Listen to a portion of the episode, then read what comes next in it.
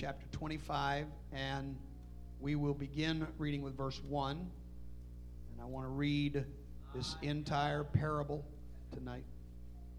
Amen. I want to read the entire parable tonight, verses 1 through 13.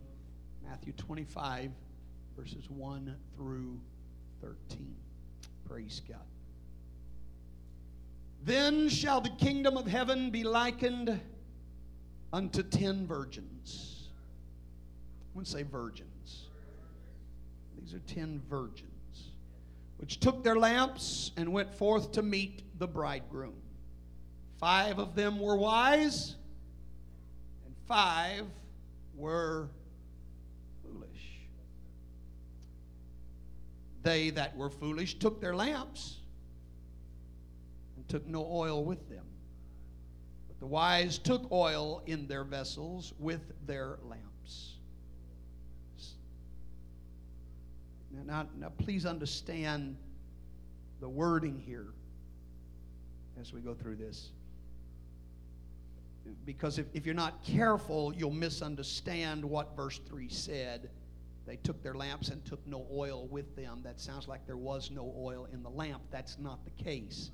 And that's explained in verse 4 because the wise took oil in the vessels with the lamps. So there are two different containers here. There was the lamp that burned oil, and then there was the vessel of oil to pour into the lamp to keep the lamp burning.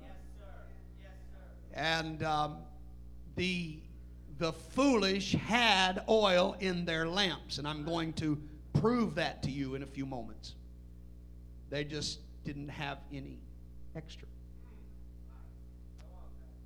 Uh, so, uh, verse 5 While the bridegroom tarried, they all slumbered and slept.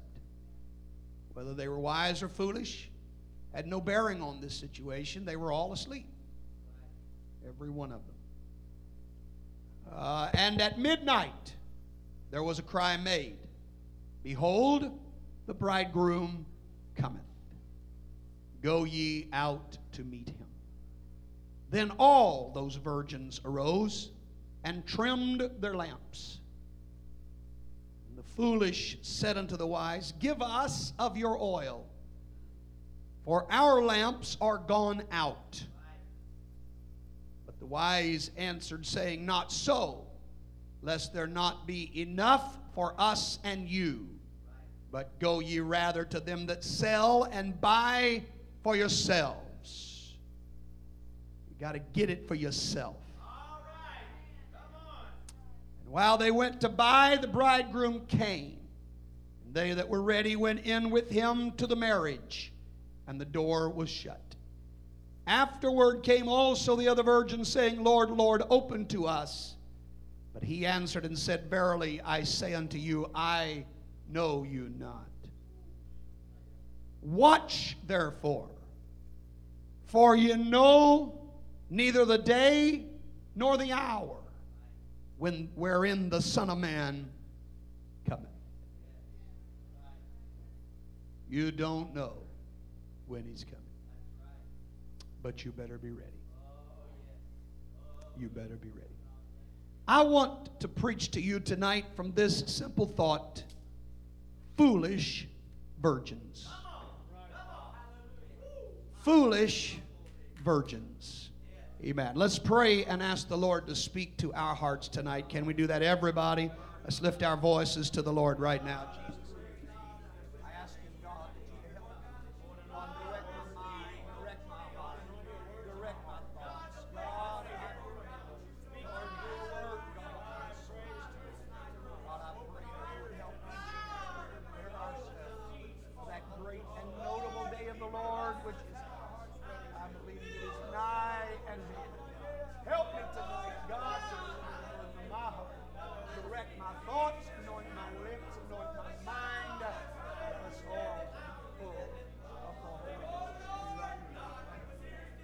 Jesus' name, in Jesus' name, amen. Let's lift our voices one more time, lift our hands.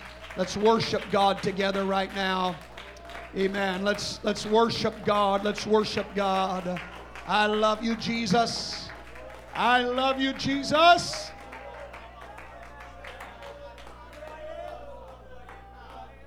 Praise God, praise God, praise God. Amen, amen. God bless you. You may be seated. Foolish virgins. Amen. What, what a story Jesus gave us in Matthew 25. And what strikes me about this parable is that all 10 of the main characters are called virgins. I submit to you tonight, and I've heard people teach on this parable and explain this parable as though it represented the church and the world. But I don't believe that. This is not talking about saints and sinners. I don't believe God would ever call a sinner a virgin. He's not dealing with sinners. He's not dealing with those that have defiled themselves with the world, but he's talking about virgins. He's talking about those that are clean and pure and godly. All ten of them were virgins. As they had awaited the arrival of the bridegroom, I submit to you that every one of them maintained their purity. None of them went to the world. None of them played the harlot. None of them sold themselves out. Are you hearing me? They were all still virgins when the bridegroom came. Their lives were still spotless.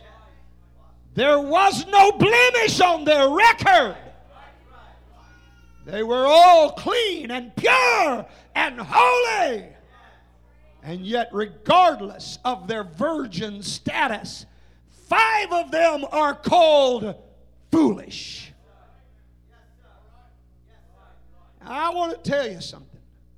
Anybody that God has cleansed, that has pulled you from a world of sin, God has taken you out of the muck and the mire of this old stinking system. God has cleaned up the sin that was in your life. You're a fool to return, amen, to the, to the puke and the putrid things that this world has got to offer. You're a fool to do it. I feel what I'm preaching tonight. I'm telling you, when God reaches down and pulls you out of sin and covers you with his blood and makes you clean, he does something for you spiritually that cannot happen physically. Once, once a young lady has sold herself out for the pleasure of a moment and has given away her virginity, she can never go back and reclaim it. And this is a good time to say to you, young ladies, you make sure that those guys keep their hands off of you. I don't care how good looking he is. I don't care how smart he is. I don't care how smooth his tongue is. I'm telling you, he needs to keep his hands off of you. You keep yourself pure.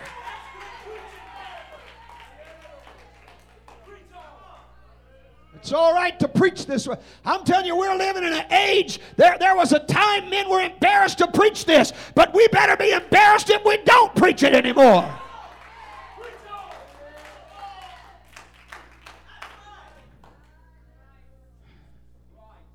Hallelujah. Amen. I remember as a teenager, my pastor's wife telling us she heard a young lady who, who uh, was talking one day about peer pressure. And she said, When I go to school, she said, My friends have found out I'm still a virgin. She said, They mock me, they make fun of me, they laugh at me. She said they gathered around me one day and started all of their taunts and all of their, of their laughter and their chides. And she said, I finally just looked them in the eye and said, I want to tell you girls something. Any day that I want to, I can be what you are, but you will never again be what I am. Listen, young ladies, God has given you that virtue. You hang on to it with your life.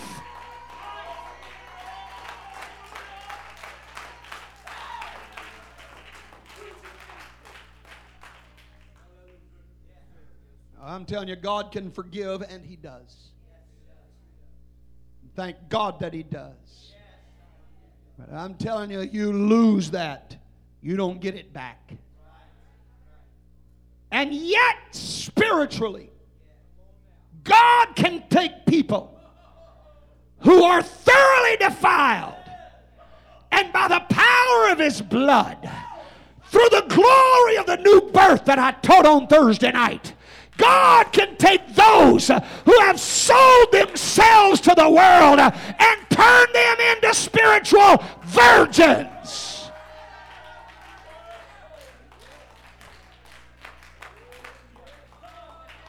But if God does that for you and you turn around and sell out to the world again, I'm telling you, you're a fool. I'm telling you, you are a fool. And yet, and yet in this parable, Jesus didn't call these five virgins fools because they defiled themselves. He didn't call them fools because they went out back out into the world.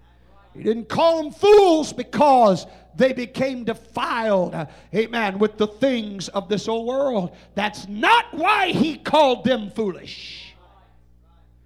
They were not foolish because of anything they did. It was what they did not do that made them foolish. Read verse 3 again, Brother Merriman. They that were foolish took their lamps and took no oil with took them. no oil with them. That's why they were foolish. I want to tell you tonight, and this is the crux of my message. It's one thing to stay right, but it's another thing to stay full. These were foolish not because they weren't right. They were foolish because it was time for the bridegroom to come and they weren't full.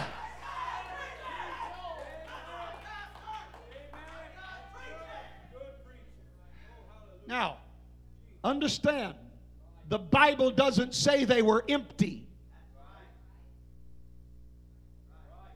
Let that sink in for a minute. I know the King James the King James says, uh, read verse 8. Matthew 25, verse 8. And the foolish said unto the wise, Give us of your oil, for our lamps are gone out. Our lamps are gone out. That's past tense. It's already over with. But the King James may be one of the very few, very, very few translations that translates this this way. And the fact is that in the original, it is not in the past tense. It is present, active, indicative. What the, what the Greek actually says is, Give us of your oil, for our lamps are going out. They're not out yet, but they're about to be. We know we don't have enough to get through this last little leg of the journey. I've still got some, I just don't have enough. I'm not backslid. I haven't gone out into the world. I'm not sold out. I'm not doing things I shouldn't do. I'm just not full like I need to be full. I'm telling you tonight that in the eyes of God, it is foolish to not stay full as we approach the midnight hour. Church, I feel this so strong in my spirit. I don't know if I can say it like I feel it tonight, but I'm telling you, the Lord's about to come. And some of us sit on the pew and we are not full of the Holy Ghost the way we need to be full. It's time to be full of the Holy Ghost.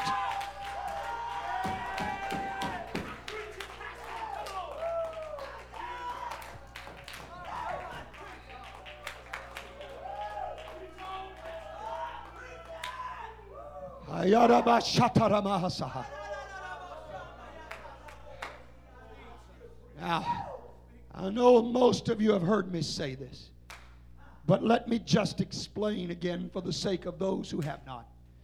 There is a difference between having been filled and being full. Let me show you this in the scripture. Stay with me for just a moment. Acts chapter 2, verses 1 to 4. Read. And when the day of Pentecost was fully come, Uh-huh. they were all with one accord in one place. Right, And suddenly there came a sound from heaven as of a rushing mighty wind, right. and it filled all the house where they were sitting. Uh sitting. huh.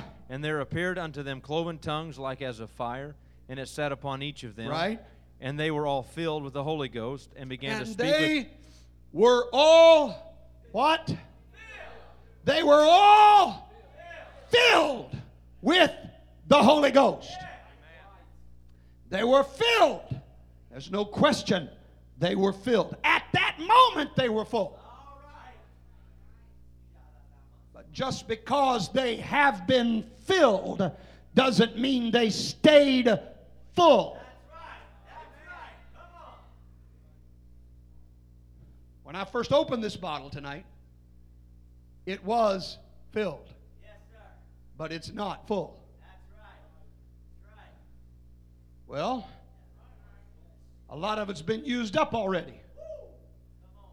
It was filled, but it's not full. If you think it's just a play on words, I want to show you just two chapters later the very same people. Chapter 4, verse 31. And when they had prayed, the, When pla- they prayed, the place was shaken. the place was shaken Where they were assembled. where they were assembled. And they were all filled and with they the were Holy all Ghost. filled with the Holy Ghost. I'm telling you, they'd already been filled in chapter 2. But they had to go, there were things going on. There was trouble all around. And the filling in chapter 2 wasn't going to keep them today. They had to go back and get filled again.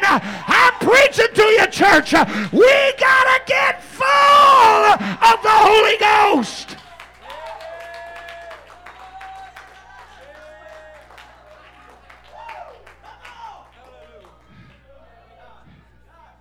I felt this so strong that there are many among us tonight who are relying and trying to get by on the fact that at one time you were filled. And that's all you've got to go on. But Paul commands something else. Uh, Ephesians chapter 5 and verse 18. And be not drunk with wine. Be not drunk with wine excess, where is excess. But be filled with the Spirit. Be filled. Be filled. Be filled. You got to stay full of this. It's not enough to get it one time. It's not enough that you had one little experience. It's not enough that you talked in tongues for a few minutes. I'm telling you, church, in the day we're living in, you better get full and you better stay full of the Holy Ghost.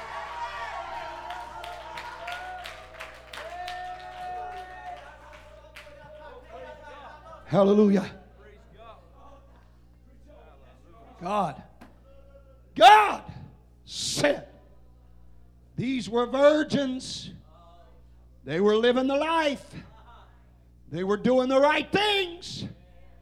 You couldn't, you couldn't put a finger on some error or sin in their life.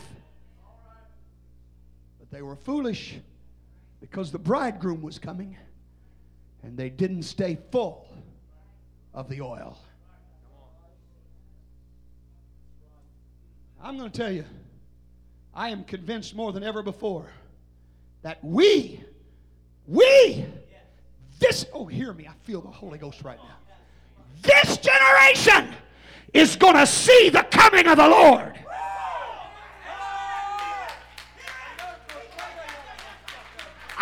Didn't say that as a prophecy. I said, I feel it. I, there's something in my spirit. I, I maybe, I don't know the day, I don't know the hour, nobody does, but there's just something inside of me that says we are the ones upon whom the ends of this age are come. I'm telling you, the Lord is about to come back.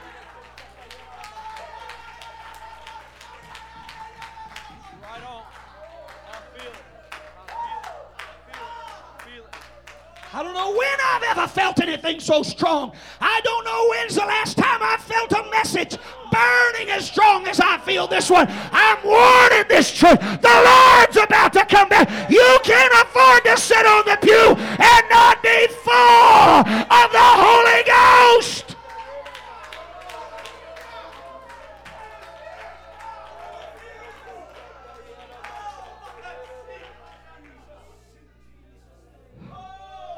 Hallelujah.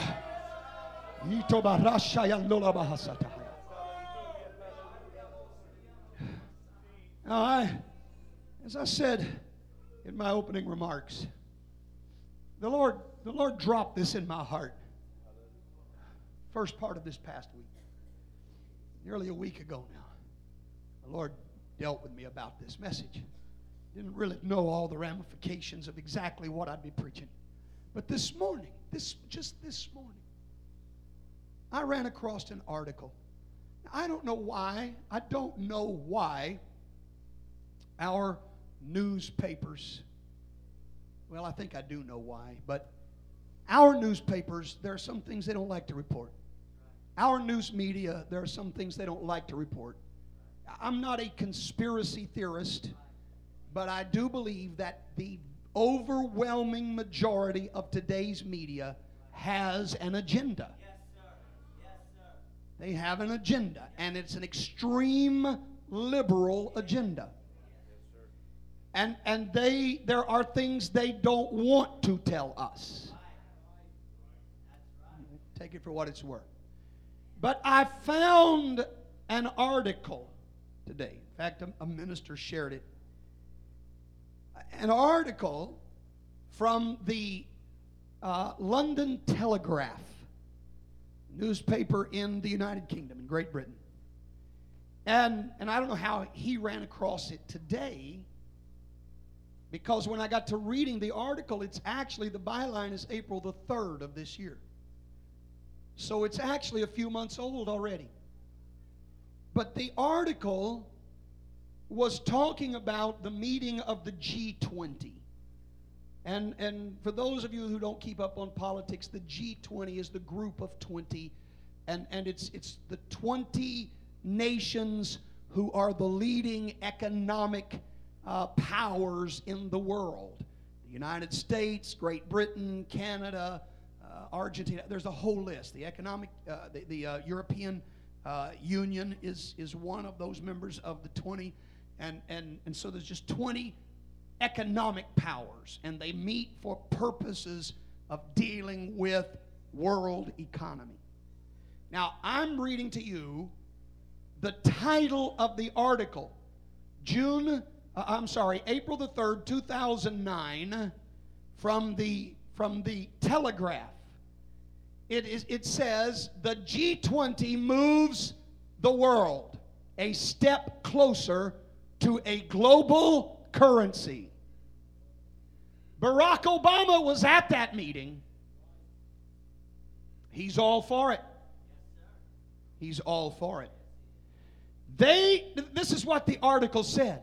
The article uh, said that the G20 has authorized the release of a synthetic paper currency issued by the International Monetary Fund. Now, I'm not going to I'm not going to preach on prophecy tonight. I'm not going to get into all that. But I'm just telling you, when the whole world start and in fact, just within the last few days, China has again begun calling for a one world currency. Listen, I've heard that as long as I've been in the church that we are going to get to a place there's only going to be one currency around the world. It's setting up for a one world government. All of that is going to take place. It's all prophesied. It's all laid out in the scripture. And right now before our very eyes it's happening, and we just sit here playing church. I, t- I believe one of the reasons why our media doesn't want us to do it, they don't want the church to wake up. They don't want us to understand. They want us to stay asleep. Well, hallelujah. But I'm preaching to you tonight. Listen, I don't know. I don't know. I've always, I was always taught. I, and again, I don't want to get into prophecy. God help me tonight. I'll get bogged down. I don't want to get into prophecy. I, I was always taught that we would be raptured before uh, the tribulation began. I'm just telling you the facts as I study the scripture and as I weigh it out. I'm not too sure that's the case. Now, I, I do believe God has not appointed us to wrath. I do believe that the church will not experience the wrath of God. I believe that. I believe that with all of my heart. But I think we are fools to think we won't experience the wrath of the world and the wrath of the devil. Come on! Come on! In fact, the book of Revelation speaks about a time in which Satan came down having much wrath because he knew that he had but a short time. I think as he sees the signs that are happening, he knows what's about to. He knows God's not going to lie. You hear me? For every time the devil tries to tell you God's not telling the truth, you just hear this the devil knows better himself. He absolutely knows God cannot lie. He knows that every prophecy in that book's going to happen. And I'm telling you, I don't know what we're going to face. I, I've watched as things have unfolded. I warned you before the election. I warned you what was going to happen before the election. I had a friend of mine that was preaching at a church, and he said after the election, the pastor got up and really told those people, said, I can't believe some of you elected this man. I said, Well, you know, I appreciate him saying something, but why didn't he say something before the election? Why didn't he get up and tell them then? I know, I know they tell us as preachers we're not supposed to get political, and I, I did my best to not get political. I just told you, the, of course, I told you I didn't like either one of the candidates.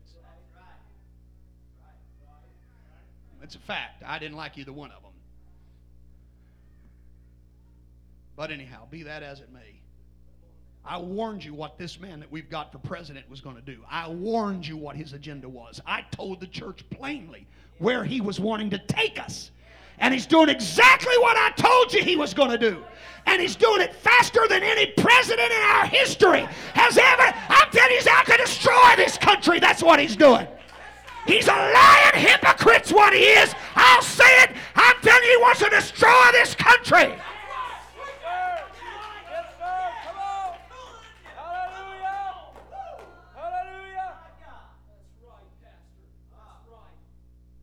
He's not even qualified to be in office. But he's there. He doesn't care one thing about our Constitution. He's trying to destroy it shred by shred. And he's playing the greatest shell game that's ever been played. He is. I'm telling you, every week he comes out with something else to get everybody stirred up about. And while he's got you stirred up about that, they're over there in Congress passing things that we don't even know about. We're all stirred up over health care, and they're passing all kinds of. it. They passed this big thing that's going to hike our taxes and destroy our economy. The House just passed that, and nobody even watching. In fact, they wouldn't even read the bill.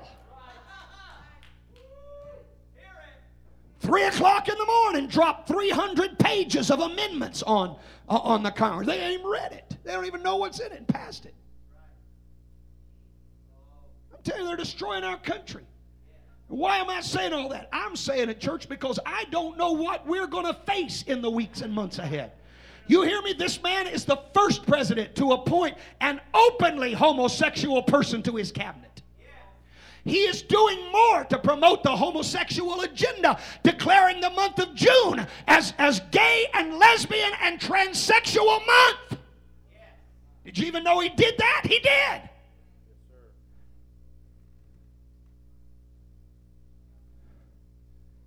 They also, the Department of Homeland Security came out with a report some time back. If you're opposed to abortion, they need to keep an eye on you because you're a terrorist.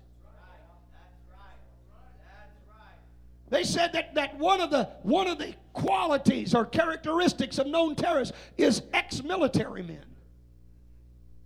So we got to keep our eye on Brother Merriman. He's ex military and he's anti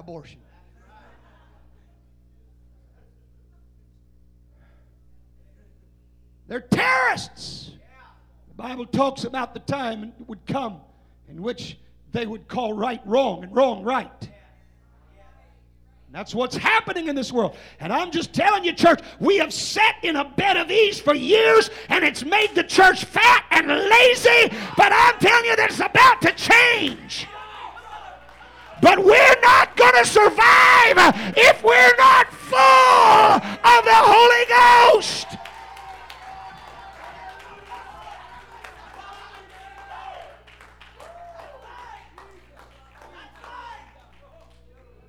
I'm telling you. T- when I say he's playing a shell game with you, I'm telling you he's playing a shell game. He, he is. See, everybody's been all worried about this Sotomayor, this, this, this nominee for the Supreme Court, and you don't even know about some of the other nominees that they're running through Congress right now for other positions on federal courts. There's a, there is a judge right now, right now, that they're about to vote on by the name of David Hamilton, who is up for the Seventh Circuit Court of Appeals. This man has ruled that it is illegal to use the name of Jesus in any public prayers. But he also said it's okay to use the name Allah.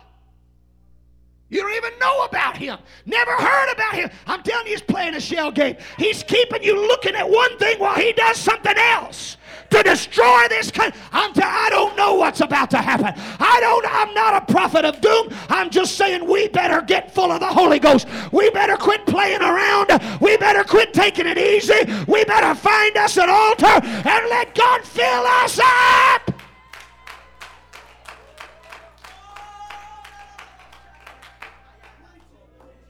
First Thessalonians 5, verses 1 to 6.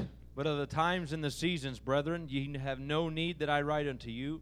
For yourselves know perfectly that the day of the Lord so cometh as a thief in the night. For when they shall say peace and as a thief safety, in the night. For when they say peace and safety, then sudden destruction cometh upon them, destruction comes upon them. as travail upon a woman with child. Did you hear that? Did you hear that? When they're out saying peace and safety, he didn't say it's going to gradually start destroy. He said it's going to be a sudden destruction that comes upon them as travail upon a woman with child. and they shall not They escape. shall not escape. But ye, brethren, But are not in darkness. Listen, but you, brethren, but you, brethren, are not in darkness. That that day should That overtake that you day as a should overtake you. Ye are as all a the children He's of coming light. as a thief, but not to us. It shouldn't overtake us like it. We ought to have our eyes open. We ought to be awake to what's going on. We ought to be aware of what's happening. It shouldn't come as a thief in the night to the church.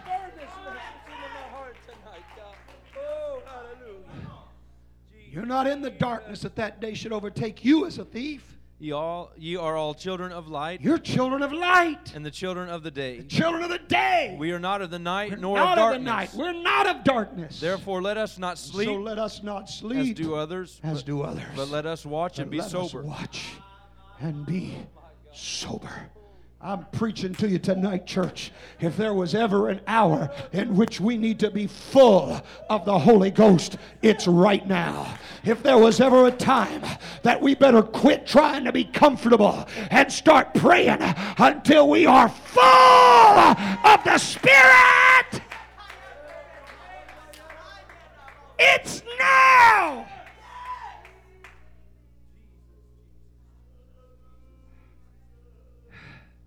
Let me just, you say, Preacher, how do I know if I'm full? Well, you know, the Bible's our answer. Isn't that what I've tried to teach you for all these years? The Bible gives us the answer to those questions. And, and I really, with very little commentary, I want to go through these next verses in the book of Acts. And I just want to show you what happens when people are really full of the Holy Ghost. And, and, and this becomes your own spiritual thermometer. And you ask yourself, is this happening in my life? And if not, then you're not full. Amen. I'm just going to let the Bible give you the answer. I'm not saying you've never been filled. Let's let the Bible give us answers tonight. Acts chapter 4, verse 31. I read this a while ago, but let's look at it again. And when they had prayed, and the place was shaken where they were assembled together. Uh-huh. And they were all filled they with the Holy Ghost. They were filled with the Holy Ghost. And they spake the word of and God with boldness. And they spake the word of God with boldness. I'm telling you, when you're ashamed and you're afraid to tell others, the problem is you're not full.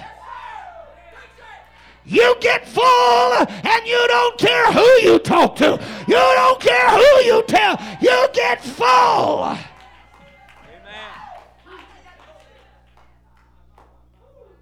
Yes, sir. Acts 13 52. And the disciples were I tell you filled. what, I tell you what, let me hang on, let, us back up. Let me take them in order. I didn't I didn't realize I had this out of order. I'm sorry. Let's just take them in order. Uh, it, I, I printed them wrong. But but jump with me here. Follow with me. Let's go to Acts 6 and verse 3. Wherefore, brethren, look ye out among you seven men of honest report, full of the Holy Full Ghost of the Holy Ghost and wisdom. and I'll tell you what, there's some people doing some foolish things. They're doing things that are far from wise. Yes, sir. When you get full of the Holy Ghost, the Holy Ghost brings to you a degree of wisdom you don't have on your own.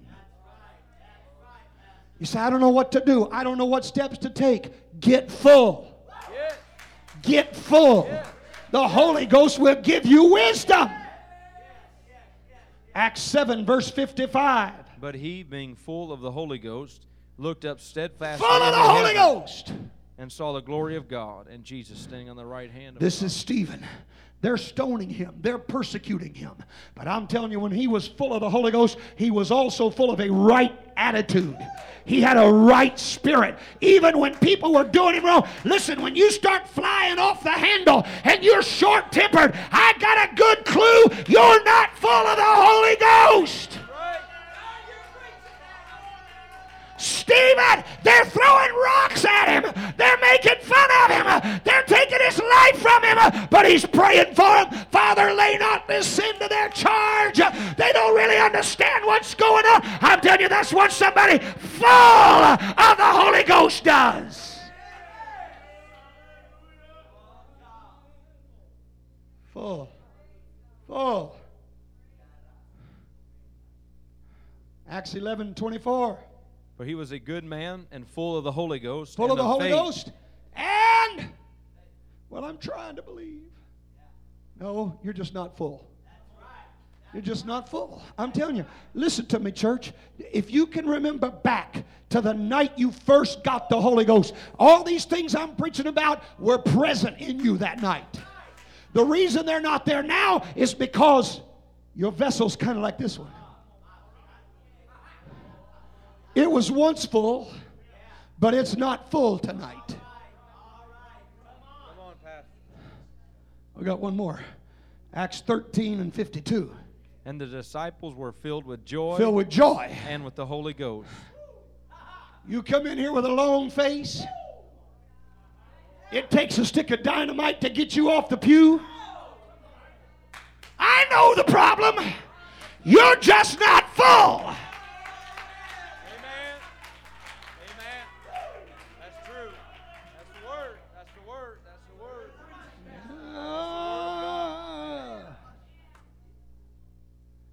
Telling you you got to run and roll and scream and jump. But I am telling you, you will not sit there like a dime store Indian. When you're full of the Holy Ghost, you're going to be full of joy.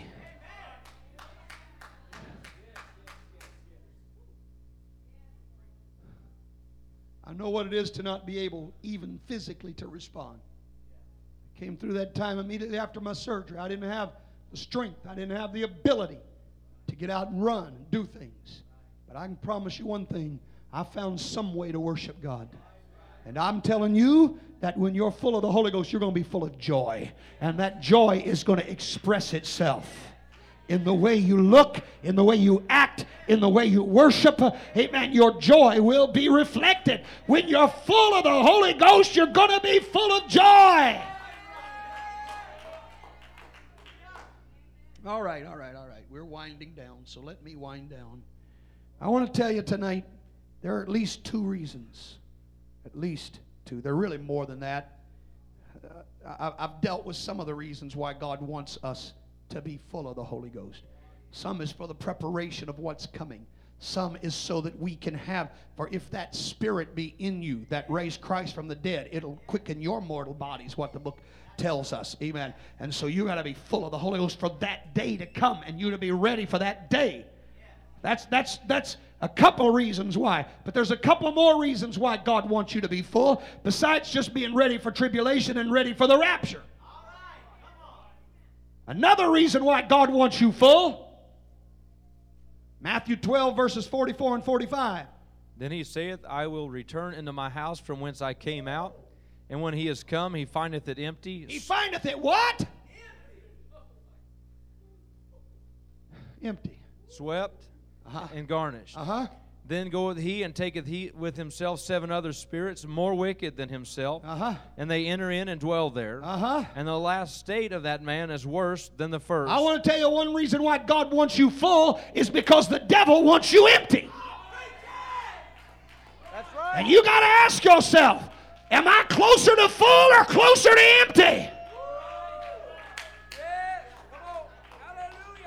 I'm telling you, the devil will throw everything he can in your way to use up your Holy Ghost. Amen. To absolutely wipe it out if he can, because he wants that vessel empty. If he can ever get it empty, he can just move right in and bring a bunch of friends with him. But I'm going to stay full. I'm not going to open my house to the devil.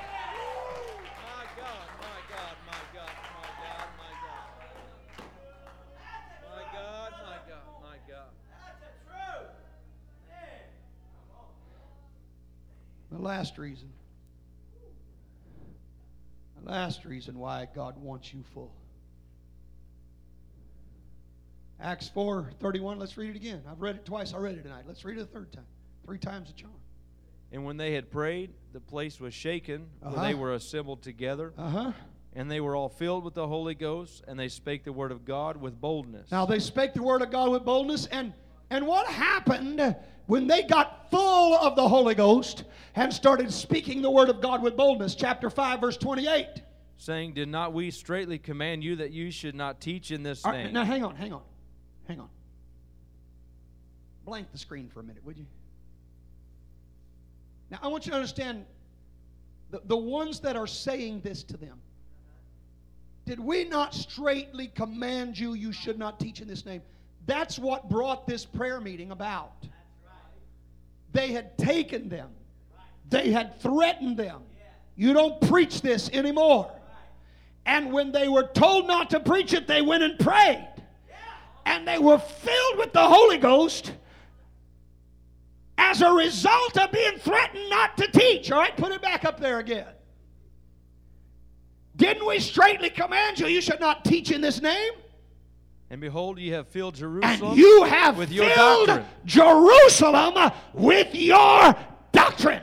And intend to bring this man's blood. I want to tell you another reason why that God wants us full is because when we get full, his house gets filled. When we get full, we're going to fill this city with the doctrine. We're going to tell everybody around us what's going on, and we're going to see the lost saved. That's why God wants us full. That's why God wants us. I don't want to be a foolish virgin, not in the midnight hour. God, fill my vessel once again. God, here's my heart. Fill me up. Remove anything that's blocking your presence in my life and fill me up again.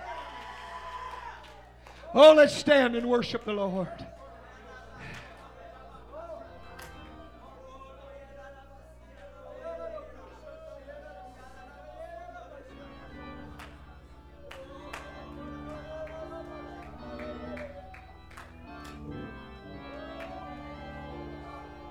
Hallelujah. I'm telling you tonight, before we leave this service, there ought to be some people getting filled again.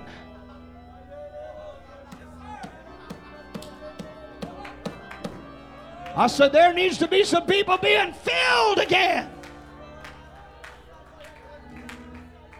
These altars are open. Anybody feel the need? Anybody feel that tonight? God, I don't want to be a foolish virgin. I, am not living, I'm not out there in the world. I'm not doing things wrong. I, I'm not out there committing sin. But God, I know my vessel's not as full as it needs to be, and I want to fix that problem tonight. I want you to fill me up.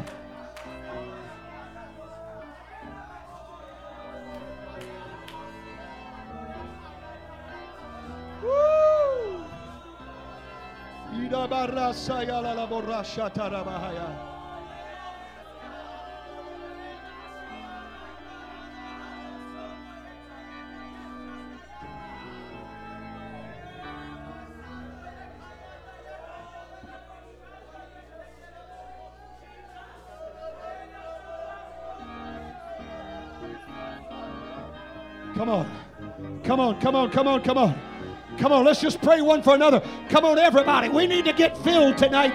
We need to get filled tonight. We need to get filled tonight.